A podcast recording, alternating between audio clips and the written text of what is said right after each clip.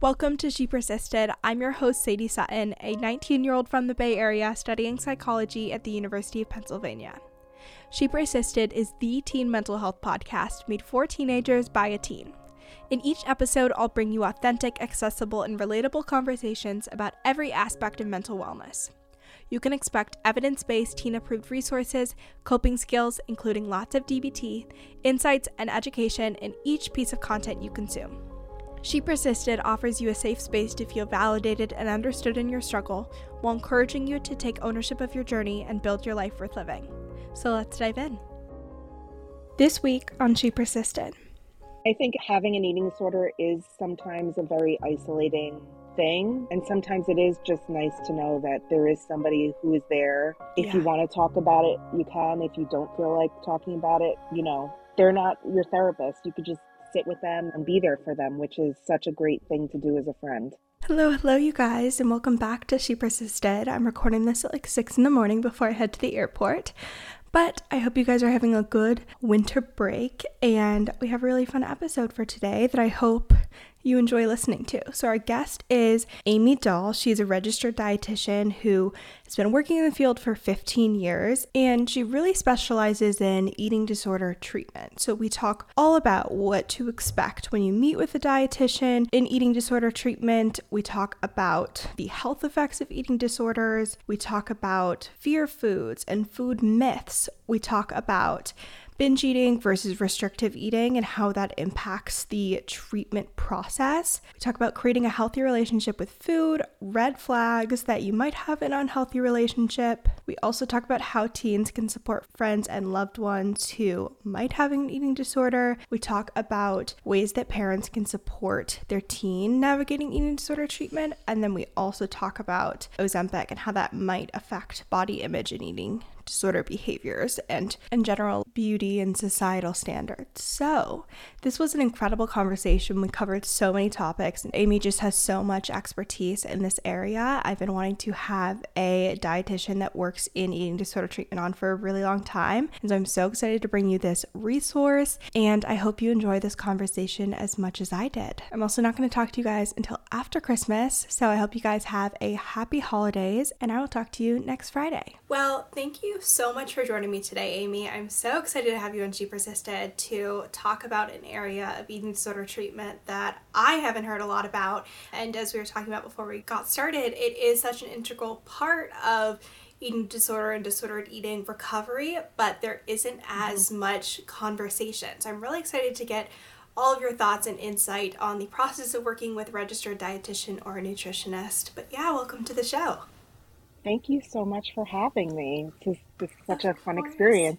Of course. Yeah. Well, to get things started, I would love to hear a little bit about your background and how you got into the registered dietitian and nutrition space, and then specifically starting working with teens and young adults eating disorder treatments, because some dietitians work with general patients that are maybe struggling with health issues or just want to improve their nutrition. So how did you get into this specific part of the nutrition and dietitian space?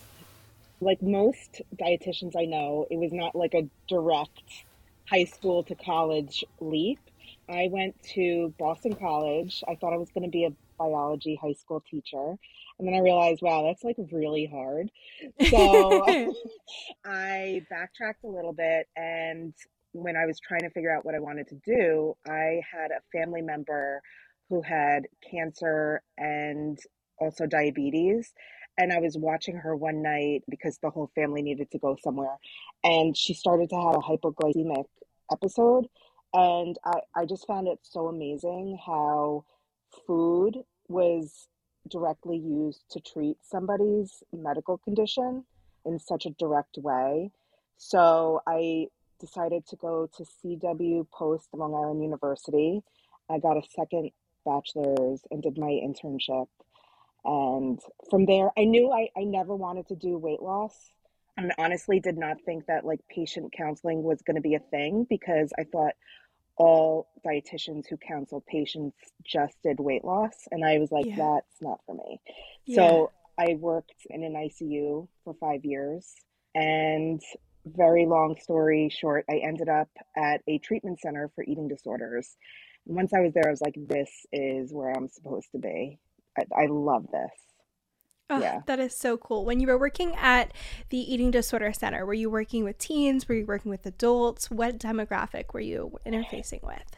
I was working with teens and adults, all different age ranges, and we did all different types of eating disorder diagnoses as well. So I worked at the PHP and IOP level, which I'm not sure if you're familiar with. It's the step under residential, so partial hospitalization and intensive outpatient. That's what I did.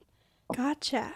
Yeah. For listeners that know that meeting with a dietitian is going to be part of their treatment plan, or for parents that are listening that have just heard that their kid is going to go through this process and they're going to be meeting with a dietitian, what can they expect for this process? Is this going to be a lifelong journey of meeting with a dietitian? Is there an intake process? For people that are totally going into this blind, what can you share about what to expect? Well, I think the first step that any parent should do is make sure that the professionals they are working with understand eating disorders, because it is such a specialized niche little group.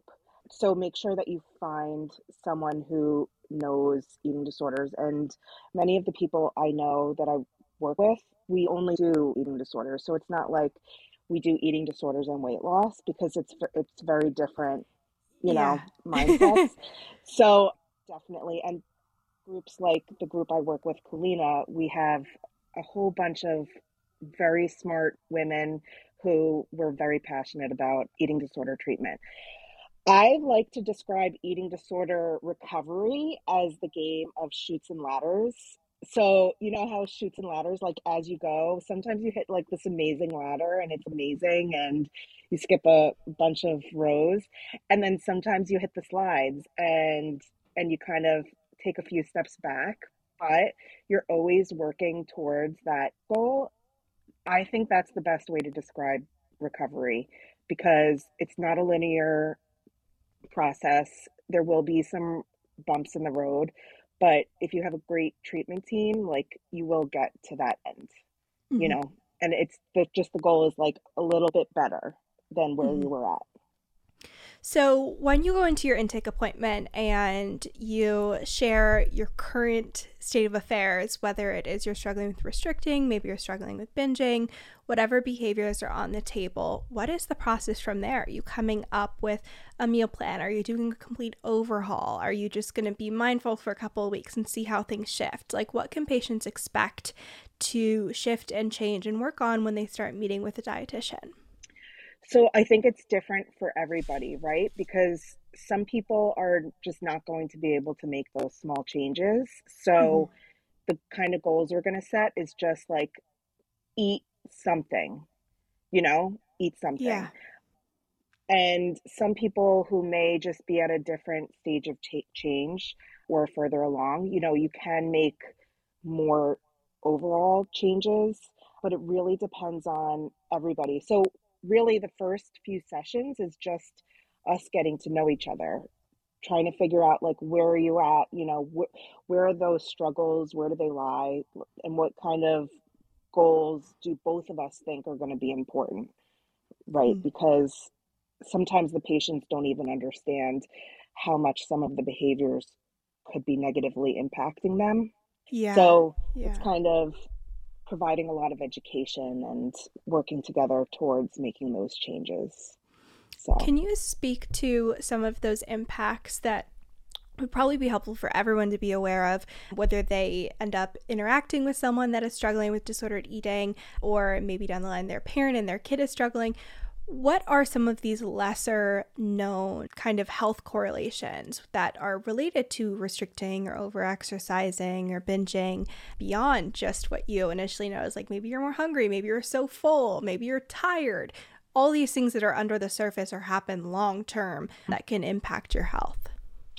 Well, we definitely want to make sure that everything, because there are a lot of silent things that are happening when you are dealing with eating disorders. All of the organs kind of get hit. The body does not have that energy it needs to run. So it's just pulling from all the muscles. Your heart's a muscle, you know, it'll pull from your liver. So we're looking at the cardiovascular system, those labs that indicate if there's any liver damage, and then we're working towards kind of correcting those. And in all of the cases, it usually does include eating. That's really the treatment for all of those sort of abnormalities. And for listeners that are not aware and haven't been through this educational part of eating disorder treatment, how long does it take for these behaviors to have that impact on your health, whether it's related to the cardiovascular system or your organs start to deteriorate in their functioning because you're not getting enough nutrients? Like, how long does it take for that damage to start to happen? Well, I think that could depend on the severity of the restriction, right? Yeah. I don't know the data on the length of time it takes to cause like liver damage, but it's something we monitor for.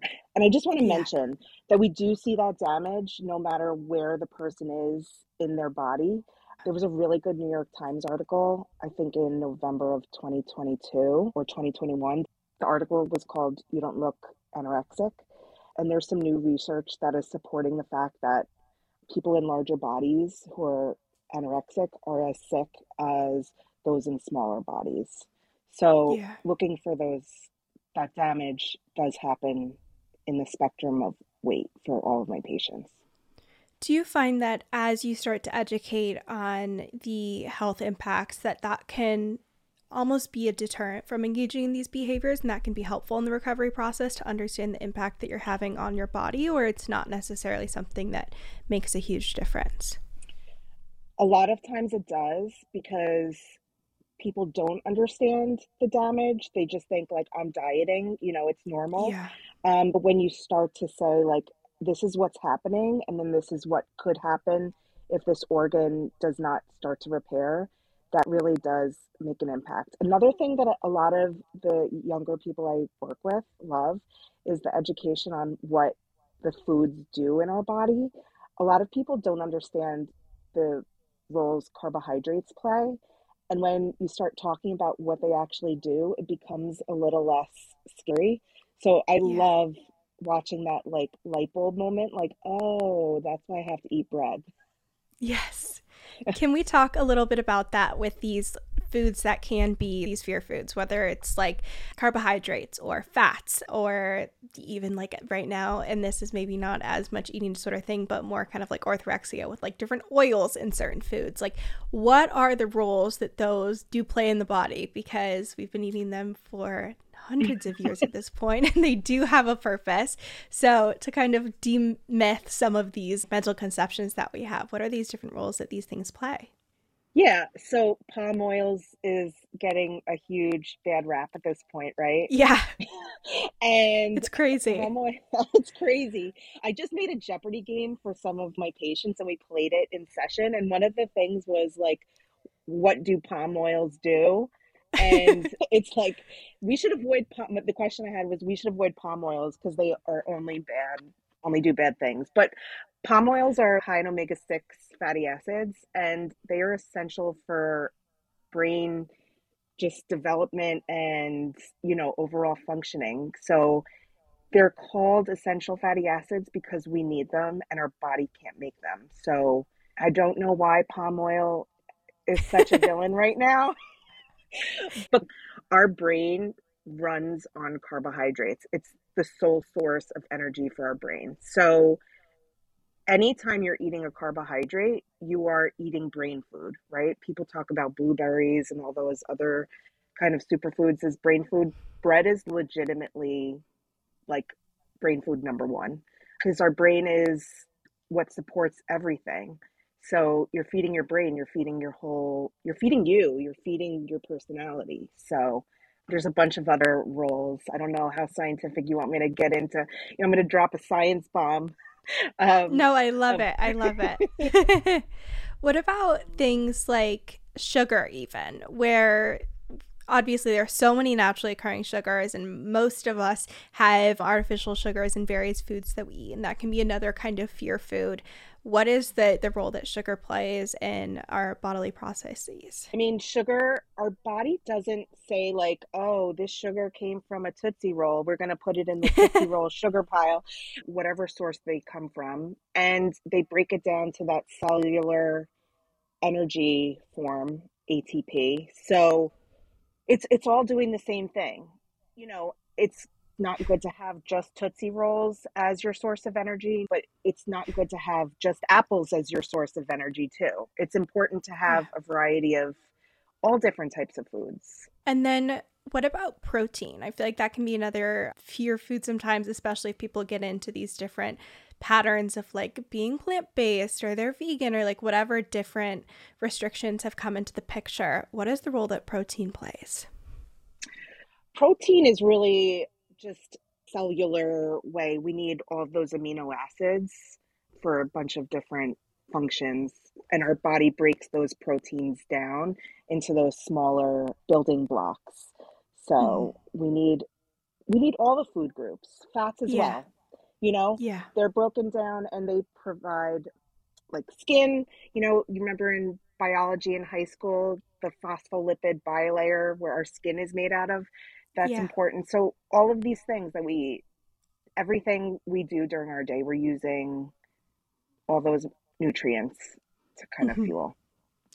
And then for another thing that I feel like is very common is this idea of calories. And I think one thing that can be so helpful to understand is a calorie is a unit of measurement and how much energy is in the food. Can you explain that for listeners who have never heard that before? Yeah. So a calorie is a unit of energy, right? And like we fuel up our car when we want to go on a road trip. That is what we're doing when we're eating. So if we're not eating those calories and we're restricting, our body can't do a trip from New York to Florida. It's going to go from maybe the tip of Jersey to the southern tip of Jersey before you like break down and you need to fuel it up again. So that's really what it is. And people are so fearful of it, but really that's the energy. It's the same thing. It's literally the same thing as going and getting gas for your car. Yeah, 100%. Yeah. Circling back to the process of working with the nutritionist, is the approach different when you are struggling with binging versus restricting? I know you talked about most of the time the key thing to introduce is just eating and introducing these foods, making sure that you're getting all these food groups. But is there a different process when it comes to education or setting goals or even how closely you're working with a therapist or your primary care doctor when you start to meet with a dietitian and you come struggling with binge eating disorder versus with restricting foods? Binge eating is a restrictive process because most binge eaters will restrict for, say, hours at a time, right? Or they'll restrict a specific type of food. They won't allow themselves to have that food. And when then their body gets access to their food, that food or food in general, it just kind of goes overboard. So actually, they're very similar goals when I'm working with somebody with anorexia or binge eating, in that we want to make sure that you're fueling your body throughout the day, right? You're not waiting until 6:00 at night to have that first meal.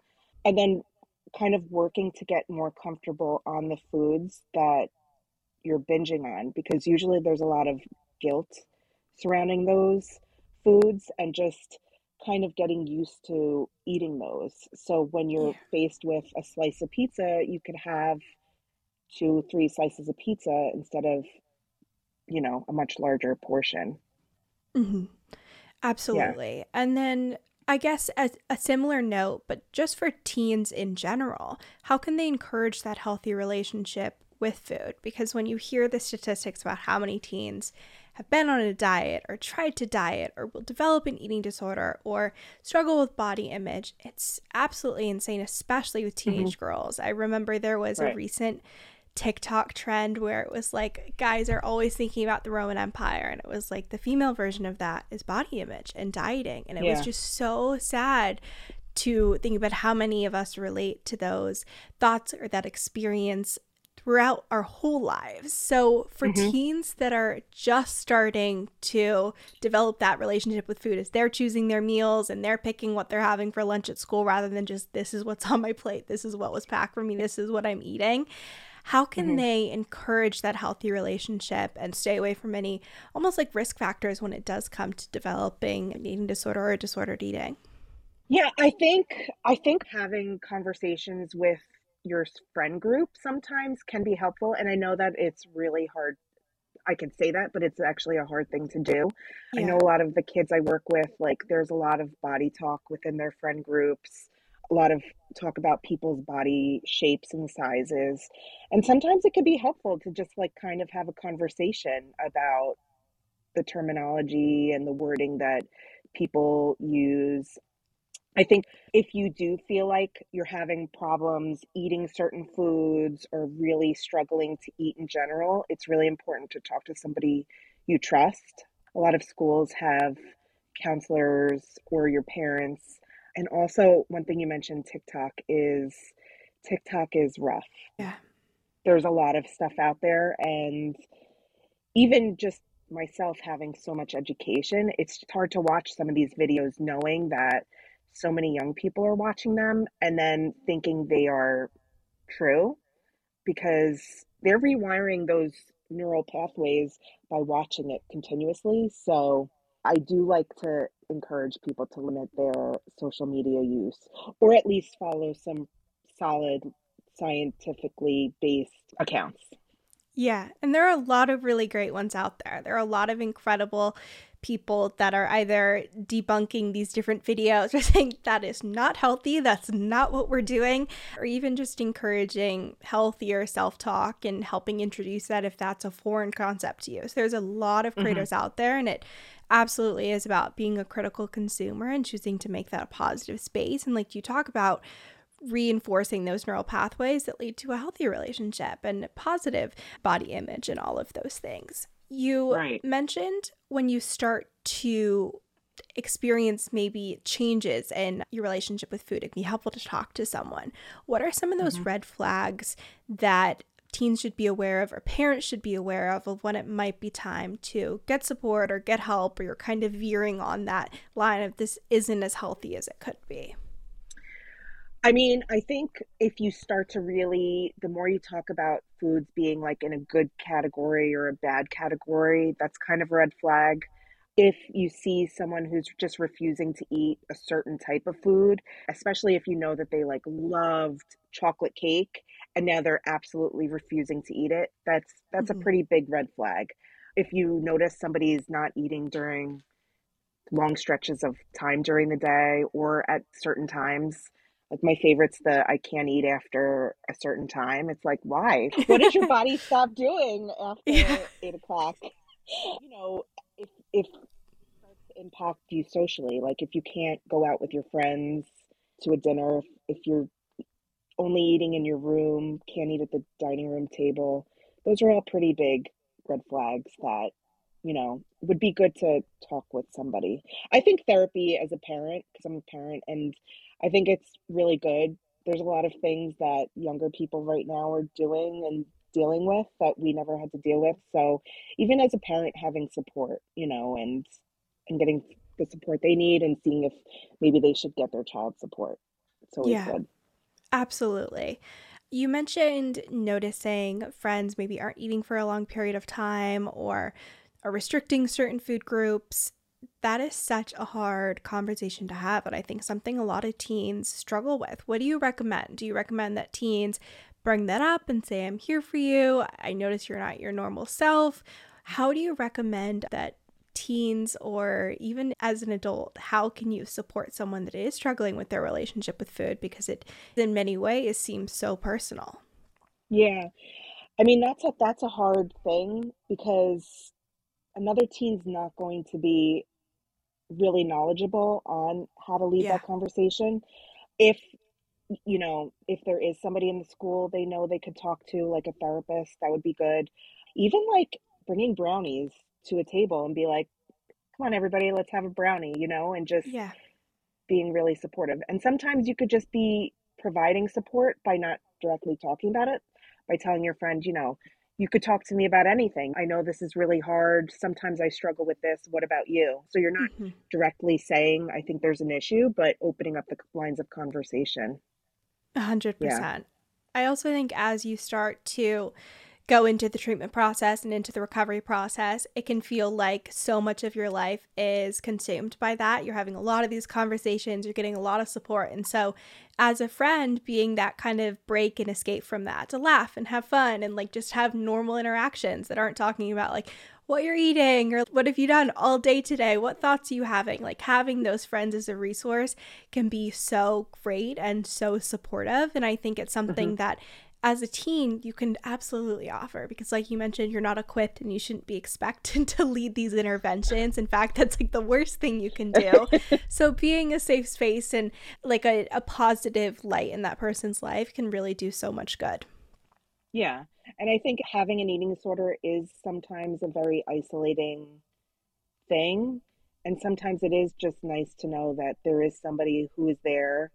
If you want to talk about it, you can. If you don't feel like talking about it, you know, they're not your therapist. You could just sit with them and be there for them, which is such a great thing to do as a friend. Yeah. You mentioned for parents that seeing a therapist can be really helpful, especially when navigating when you should get support and get help. Are there other things that you recommend to parents that want to support their teen, especially once they're in treatment and navigating the process when it comes to planning family dinners or navigating going to school all day and not seeing them and not knowing like what's going on and what's happening, or having conversations and bringing up that you're worried about certain behaviors? How do you kind of advise parents go about that process?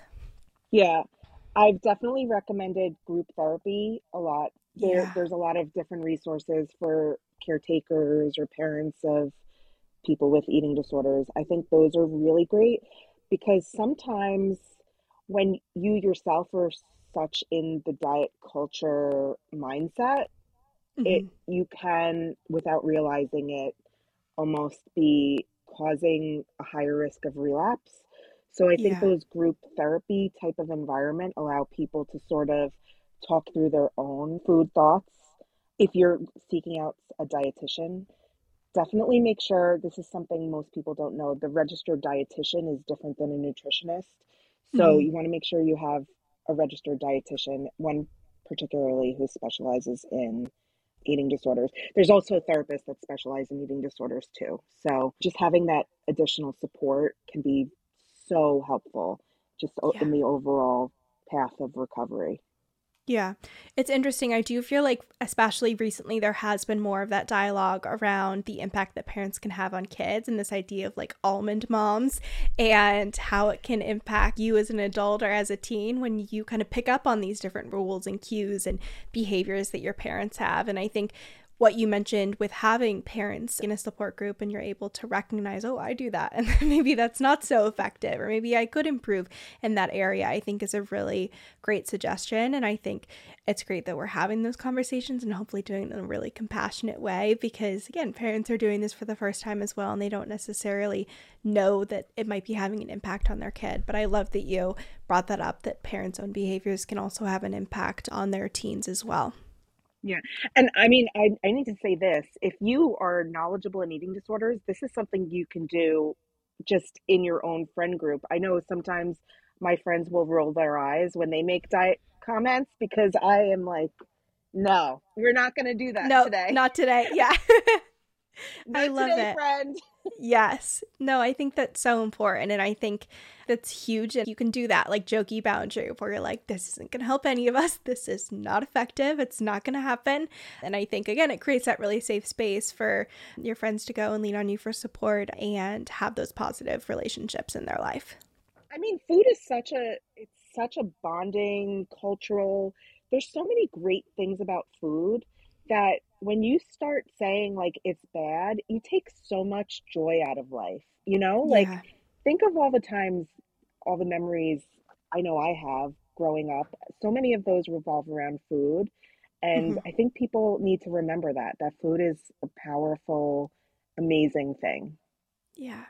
As we're talking about this, I'm thinking about, especially with social media, the introduction of like Ozempic and semaglutides and how people are approaching body image and diet culture because it's so different. It's becoming, I don't want to say like artificial, but you are introducing these artificial things. You're not just like adding or removing foods. Do you think that we'll see a difference in like the behaviors people are engaging in or the thoughts they're having or body image because the people that they're looking up to, like they themselves are changing as well? It's a completely different landscape and it's not all created equal. But I mean, of course, these aren't necessarily new. People have been doing diet pills and like crazy trainers and diet plans for a long time. But what are your thoughts there? I'm not a doctor, but I am married to a doctor and he sees a lot of complications from like the Ozempic, pancreatitis. We don't have a lot of long-term data, I don't think. And people who are using it to lose weight, I don't think they realize it's not like a, you take it, you lose weight, and then you will forever be in that body. It's you're on this medication long-term. There's some very significant side effects to it.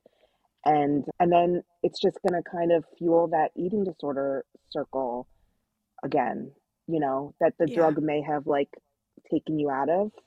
So yeah, I have a lot of thoughts on those drugs. Yeah. It's really interesting because people are like, oh, the food talk is gone. I'm allowed to live a normal life. Like I'm completely able to focus on these other things. But when you think about the societal impact, especially on the younger generation, and it's like you pick your poison if you talk about it, and then these teens or young adults think that that's what they have to do to reach that ideal, or you don't talk about it, and then teens and young adults and people of all ages are like, well, why don't I look like that? And it's a really challenging position to be in. Yeah, I mean, it does take some of the noise out, but it doesn't take the noise out forever.